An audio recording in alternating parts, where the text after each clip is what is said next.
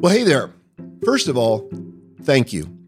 You're nearing the end of your best year ever on this podcast, and I'm thrilled to have been with you on this journey.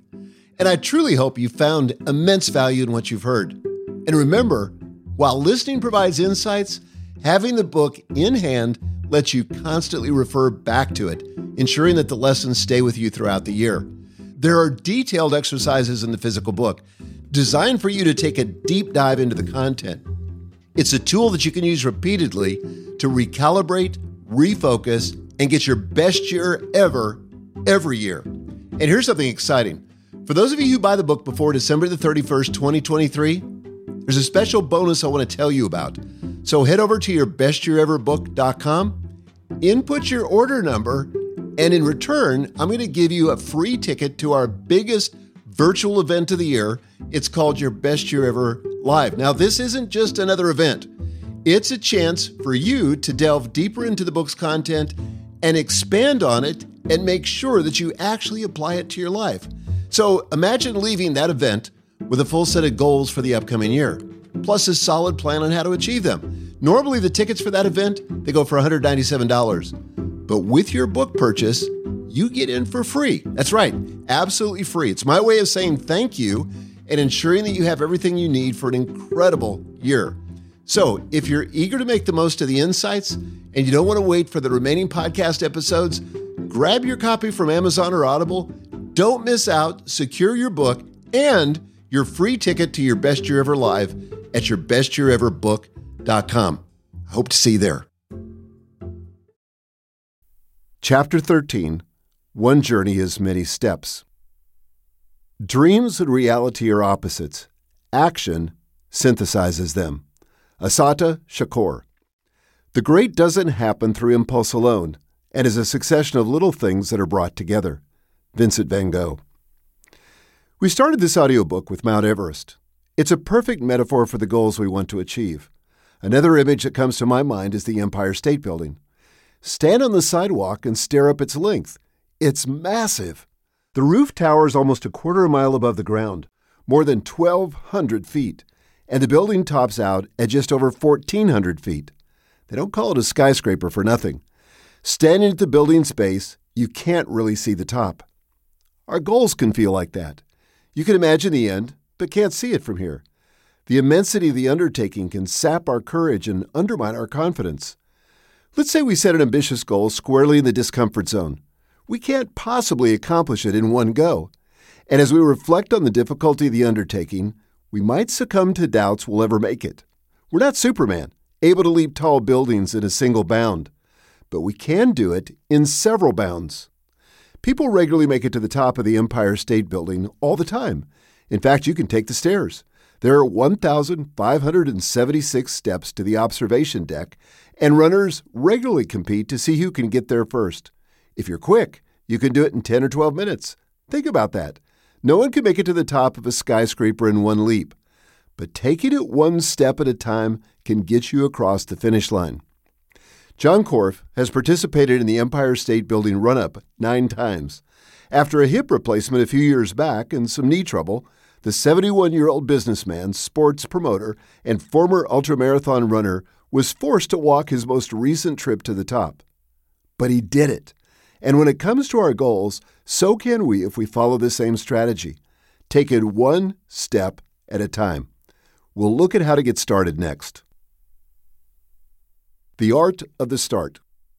I meet people all the time who get bogged down in planning and preparation. They'd like to launch a new product, find another job, get fit, write their first book, but they just can't seem to pull the trigger.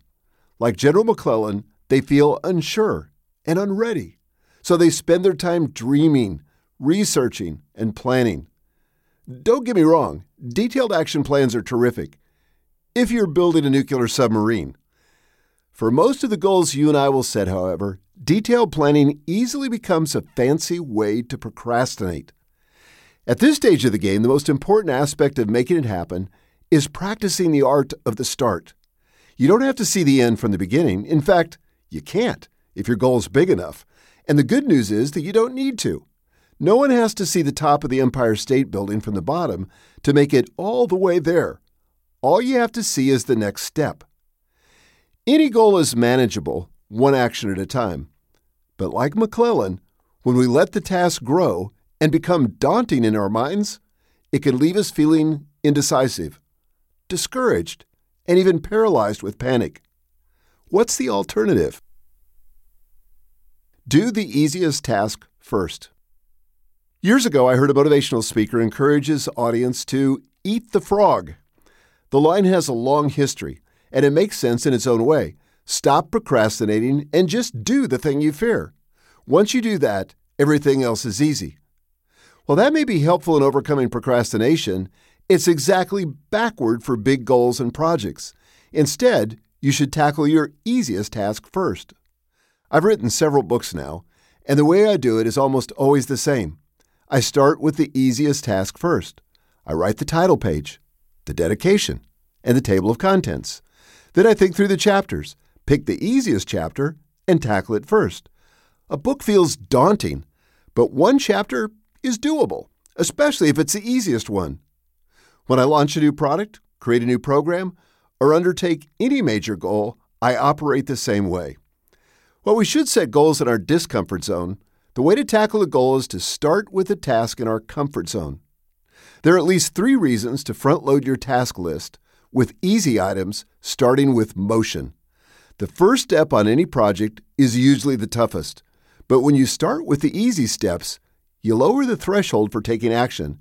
This is how you trick your brain into starting. Second, emotion. Getting some quick wins boosts your mood.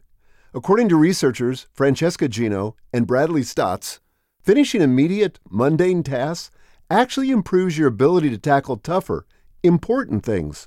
Your brain releases dopamine when you achieve goals. And since dopamine improves attention, memory, and motivation, even achieving a small goal can result in a positive feedback loop that makes you more motivated to work harder going forward. That's exactly what happens for me. My excitement level goes up as I work and it's the same for my confidence. Third, momentum. Getting started and feeling good about your progress means it's easy to build momentum, just like I did with my manuscript. Gino and Staats say checking items off your list frees up mental and emotional energy to focus on other projects. You might also find that the tough items get easier as you go. The opposite is also true. When you start with the hardest projects first, you can drain your mental and emotional energy. Now you're lagging and still looking at a handful of small jobs on your to do list. Suddenly, the easy looks hard. It's a momentum killer. You risk getting discouraged and chucking the whole goal out the window. That's like me walking into the gym and my trainer says, let's go over to the bench press and press 150 pounds without warming up. That would be stupid. You need to warm up first. That's what identifying a next step in your comfort zone is all about. Take the example of fitness. Let's say you set a goal to run a half marathon this year. The goal is in your discomfort zone. You're not exactly sure how to accomplish it. Maybe you've already tried a physical challenge like that and failed. Don't let the size of the dream be its own demise. Instead of worrying how you're going to succeed, just commit to an easy next step, like calling a coach. You're looking for one discrete task. You basically want to put the bar so low you can fall over it. Then, once that task is done, you can set the next. I don't care how big the goal is, it can be accomplished if you take it one step at a time. The sample goal templates included with this audiobook break down your big goals into next steps. What if your next step feels uncertain? Don't sweat it. Just try something and don't worry if it's wrong. The goal may be risky, but the next action isn't. That's by design. You're stepping out, but not far. If it doesn't work out, you just take another step. Stick with the running example. Let's say you call around and can't locate a coach. Oh well, now try posting on Facebook and seeing if any friends have a recommendation. Maybe there's a local running club you can join and train with. Whatever the situation, try something. And if you get stuck, try something else. Sometimes you have to try several different things before one works. Well, hey there. It means the world to me that you've made it this far into the book. Clearly, you've got some exciting things in your future. I can't wait to cheer you on and having your best year ever. I bet if you've made it this far, you really do feel like it's added a lot of value to your life. I mean, you wouldn't be listening this far if it hadn't. But would you be willing to share this with someone you know, somebody you care about? If so, just take a quick second, hit the share button, and then send it to someone in your life that you want to have their best year ever. Seek outside help. Sometimes we just can't land on a next step because we're not aware of our options and we don't know what it takes to make the progress we want. The good news is, for almost every goal you want to accomplish, someone else knows how to get there, or at least has a better hunch than you. It may be a friend, an accountability partner, or a professional. You don't have to start from scratch. A few years ago, I was really struggling with strength training. I've been running for years, but working with weights can be tough on your own. I've done strength training in another season of my life, but this time I couldn't make any progress. I just couldn't gin up enough motivation to get started. I'm stuck, I told a friend. I've had this on my goal list for the last couple of years and haven't made much progress. He said, Mike, you need to bring in an outside resource. Call a trainer. I wanted to slap my forehead because it was so obvious, but I hadn't thought of it. I should have known better. After all, when I decided to learn photography, I found a course. When I wanted to learn to play the guitar, I hired a guitar teacher. When I decided to learn fly fishing, I found a guide. There was no difference here. So after the conversation with my friend, I hired a fitness trainer and started working out with him three times a week. Suddenly, I got momentum and began experiencing positive results. Outside resources are almost always helpful in finding the right next step and accelerating your achievement.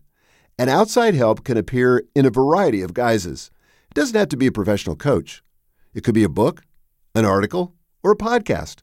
It could be a friend or somebody at church. Whatever your resources, I bet you can find the help you need to get you off the dime and into motion.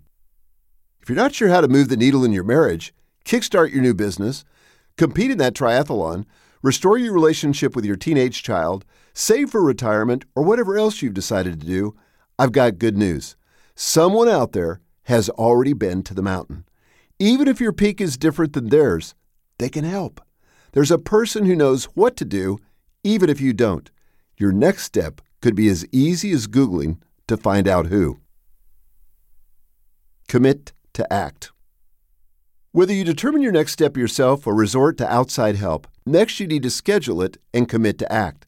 If it doesn't get in your full focus planner, on your calendar, or in whatever task manager you use, it's probably not going to happen.